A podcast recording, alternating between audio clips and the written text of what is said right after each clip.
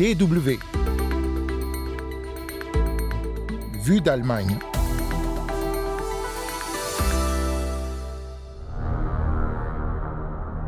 Es muss damit gerechnet werden, dass alle Geiseln dabei ums Leben gekommen sind. Il faut s'attendre à ce que tous les otages soient morts. 5 septembre 1972, il y a 50 ans, des terroristes palestiniens prennent des athlètes israéliens en otage aux Jeux olympiques de Munich. On revient sur cette tragédie aujourd'hui en se plongeant dans les archives radio de l'époque. Salut d'Allemagne, soyez les bienvenus.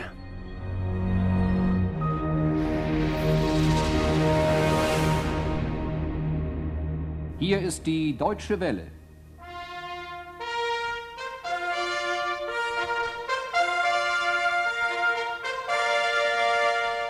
Olympische Sommerspiele 1972 in München. Nous sommes en septembre 1972. Les présentateurs de la Deutsche Welle couvrent les Jeux Olympiques ouverts depuis le 26 août à Munich, en Allemagne. Les Jeux de la joie, c'est la devise à l'époque. L'Allemagne nouvelle d'après-guerre, coupée en deux encore, veut faire oublier les Jeux olympiques de 1936 sous le régime nazi. Le chancelier de l'époque, Willy Brandt, reflète l'enthousiasme allemand à la radio. Nous voulons vivre ces deux semaines comme des gens ordinaires avec les autres. Tout laisse à penser que ce sera très agréable. En tout cas, ça a très bien commencé.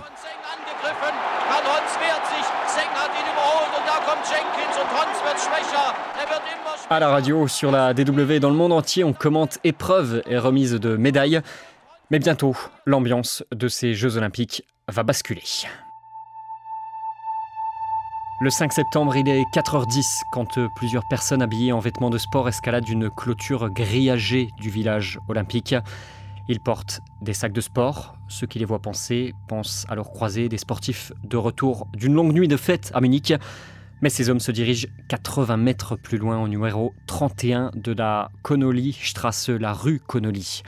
Ils revêtent des masques, sortent des cagoules, et à 4h35, les hommes armés de pistolets et de grenades qu'ils avaient dans leur sac entrent dans le quartier des sportifs israéliens. Des coups de feu sont entendus. Vers 5h, la police prévenue. On apprendra après que deux Israéliens sont déjà morts. Ils ont tenté de faire barrage aux preneurs d'otages qui les ont exécutés. Neuf autres personnes sont rapidement retenues en otage, vivantes elles. Les huit membres du commando remettent rapidement leurs revendications écrites à la police. Ils exigent la libération de plus de 200 prisonniers, la plupart détenus en Israël. L'attaque de Septembre Noir, commando terroriste palestinien déjà connu pour d'autres actions spectaculaires, a commencé.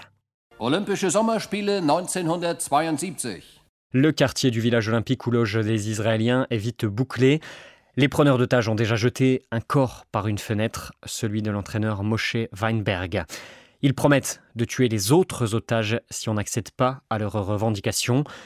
Vers 7 heures du matin, l'image fera le tour du monde. Vous l'avez peut-être déjà vu. Un des terroristes se montre à l'extérieur sur un balcon, le visage noirci avec du cirage. Il porte une tenue en lin et une cagoule blanche. Mais vous l'entendez, aussi surprenant que cela puisse paraître aujourd'hui avec le recul, les Jeux olympiques, eux, continuent côté sportif. Normalement, on continue de commenter tout cela à la radio. Des curieux se massent tout de même autour de la zone de la prise d'otages, comme des centaines de journalistes. C'est le début de plus de 20 heures de négociations. En tout premier lieu, les terroristes ont donné un ultimatum pour 9h du matin. À 8h45, on arrive à négocier avec eux que cet ultimatum soit repoussé à 12h, puis 13h. Mais au même moment, l'ambassadeur d'Israël en Allemagne de l'Ouest, arrivé sur place, donne la position du gouvernement israélien quant aux revendications. Pas de négociation, pas de libération de prisonniers. 13h, l'ultimatum est repoussé encore une fois à 15h, puis 17h. On tente de contacter des représentants de pays arabes pour négocier avec les terroristes, sans succès. 15h38, les Jeux olympiques sont finalement suspendus côté sportif. Les preneurs d'otages, eux, ont une nouvelle revendication. Ils veulent partir pour le Caire, en Égypte, avec les otages. Olympische Sommerspiele 1972. Pendant ce temps-là, la police allemande prépare une action. Des policiers se placent sur les toits où sont retenus les otages. Ils sont armés. L'idée est d'une action coordonnée pour libérer ces otages. Mais très vite, cette mission improvisée est interrompue et même abandonnée. Les policiers, vêtus de vêtements de sport, sont filmés en direct à la télévision avec leurs armes. On craint que les preneurs d'otages ne soient déjà au courant. En plus, le ministre fédéral de l'Intérieur et le maire du village olympique ont aussi pu entrer quelques minutes dans le bâtiment et voir les neuf otages attachés aux mains et aux pieds. L'action serait définitivement trop dangereuse. Olympische Sommerspiele 1972. La cellule d'intervention décide finalement d'accéder à la revendication d'un transfert vers l'Égypte. On propose pour cela aux terroristes de les emmener vers l'aéroport de Fürstenfeldbruck en hélicoptère, ce qu'ils acceptent. Là, un avion sera à leur disposition. L'idée est alors de maîtriser euh, les terroristes lorsqu'ils iront inspecter cet avion. Des policiers déguisés en membres d'équipage sont dans l'engin, en plus de tireurs postés à l'extérieur. Les policiers pensent alors que les terroristes sont au nombre de 5. Mais, mais à 22h06, quand le commando quitte les appartements avec les otages au village olympique, il y a 8 preneurs d'otages, plus que ce qu'on croyait côté policier. Les membres des forces de l'ordre à l'aéroport de Fürstenfeldbruck ne sont pas informés, il n'y a pas de liaison avec Munich. Il est 22h22 quand les hélicoptères remplis d'otages et de terroristes décollent. Dix minutes plus tard, ils atterrissent à Fürstenfeldbruck. Isa et Tony, les meneurs du commando, se dirigent vers l'avion. Qu'ils trouvent vide, les policiers ont décidé de quitter l'appareil quelques minutes plus tôt sans informer leurs collègues. Les deux preneurs d'otages comprennent le piège, l'avion vide qui ne pourra pas décoller sans pilote. Il est 22h37, les policiers ouvrent le feu sur eux quand ils retournent vers les hélicoptères. Les preneurs d'otages lancent alors une grenade sur un de ces deux hélicoptères. Vont s'en suivre deux heures d'échange de tirs. Mesdames, Messieurs, j'ouvre cette dernière conférence de cette nuit. À 2h30 du matin, finalement, la dernière conférence de presse de la nuit s'ouvre dans une ambiance très particulière, vous l'imaginez, ambiance de flou aussi total sur l'opération de police. Avant la conférence des 23h30, 3 heures plus tôt, alors que des tirs étaient encore en train d'être échangés, la nouvelle du sauvetage de tous les otages s'était propagée. L'agence de presse Reuters ou encore le porte-parole du gouvernement fédéral l'avaient annoncé aussi. À 2h30, le discours est tout autre. On annonce la mort d'un policier, du premier otage de Munich le matin.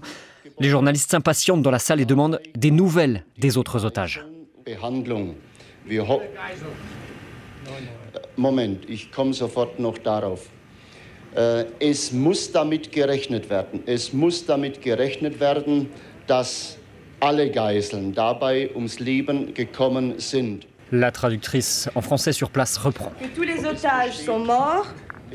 Il reste un, espoir très faible qu'un ou deux aient réussi à s'échapper dans l'obscurité mais il ne nous a pas été possible d'avoir de certitude sur ce fait avant de prendre le chemin du centre de presse.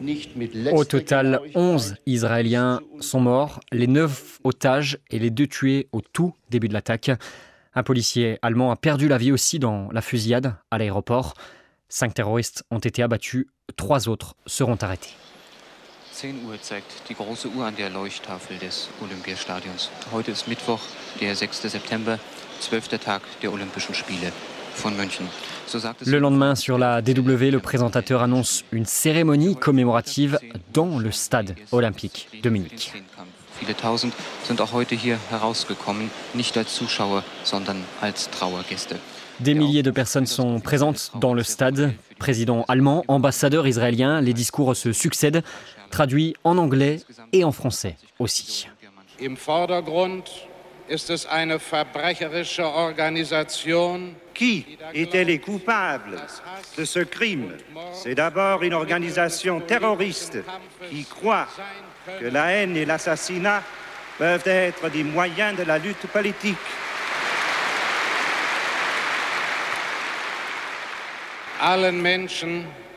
Tous les hommes dans toutes les parties du monde ont parfaitement compris durant ces dernières heures que la haine ne saurait que détruire. Les victimes de ce nouvel attentat. Vu ces nouvelles victimes, il s'agit maintenant d'opposer au fanatisme qui vient de terrifier le monde la volonté de la compréhension. Nous tenons à exprimer ici toute notre condoléance, tout notre deuil, toute notre compassion que nous adressons aux parents proches des assassinés aux parents proches de ceux qui, en remplissant leur devoir, ont également sacrifié leur vie.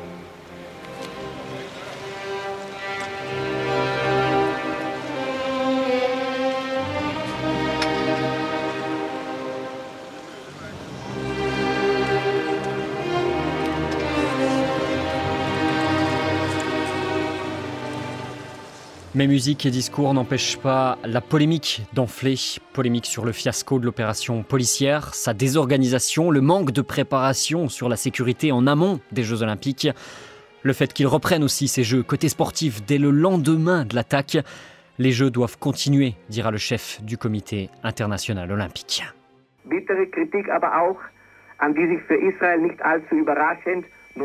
Ces critiques, on les entendra, vous les entendrez évidemment à la radio aussi dans les jours qui suivront. Pour venger ces morts, le Mossad israélien lancera de son côté de nombreuses opérations à travers le monde, dont les premières quelques jours après la prise d'otage seulement. Elles se poursuivront sur de nombreuses années à la recherche des auteurs et commanditaires de l'attentat. L'Allemagne lancera dès le mois de septembre le GSG 9, une unité d'élite de la police chargée d'intervenir en cas de fait de terrorisme ou de grand banditisme.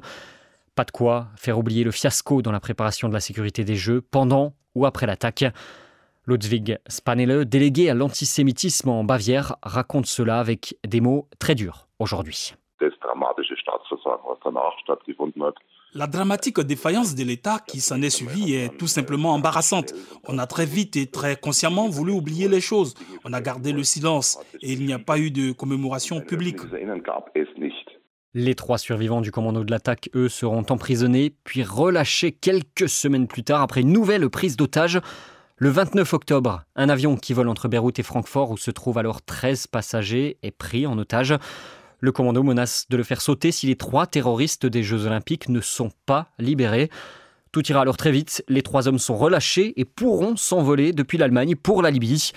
Il faudra attendre 2022, il y a quelques jours, 50 ans après donc, pour que l'Allemagne accepte de dédommager les proches des victimes. Des proches qui menaçaient de boycotter les cérémonies prévues pour commémorer ce drame en Allemagne.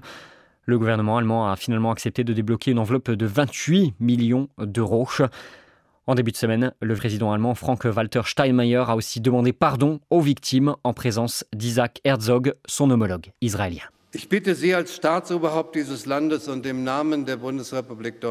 En tant que chef de l'État et au nom de la République fédérale d'Allemagne, je vous demande pardon.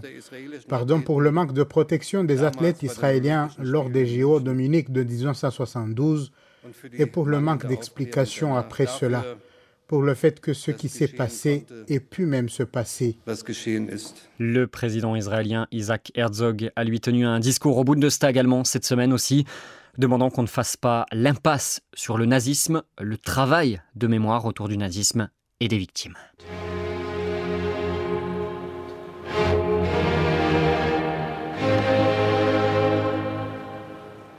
Les 50 ans de la prise d'otage aux Jeux Olympiques de Munich en 1972, c'était Vue d'Allemagne qui s'achève sur cet enregistrement de la cérémonie d'hommage aux JO de Munich le 6 septembre 1972.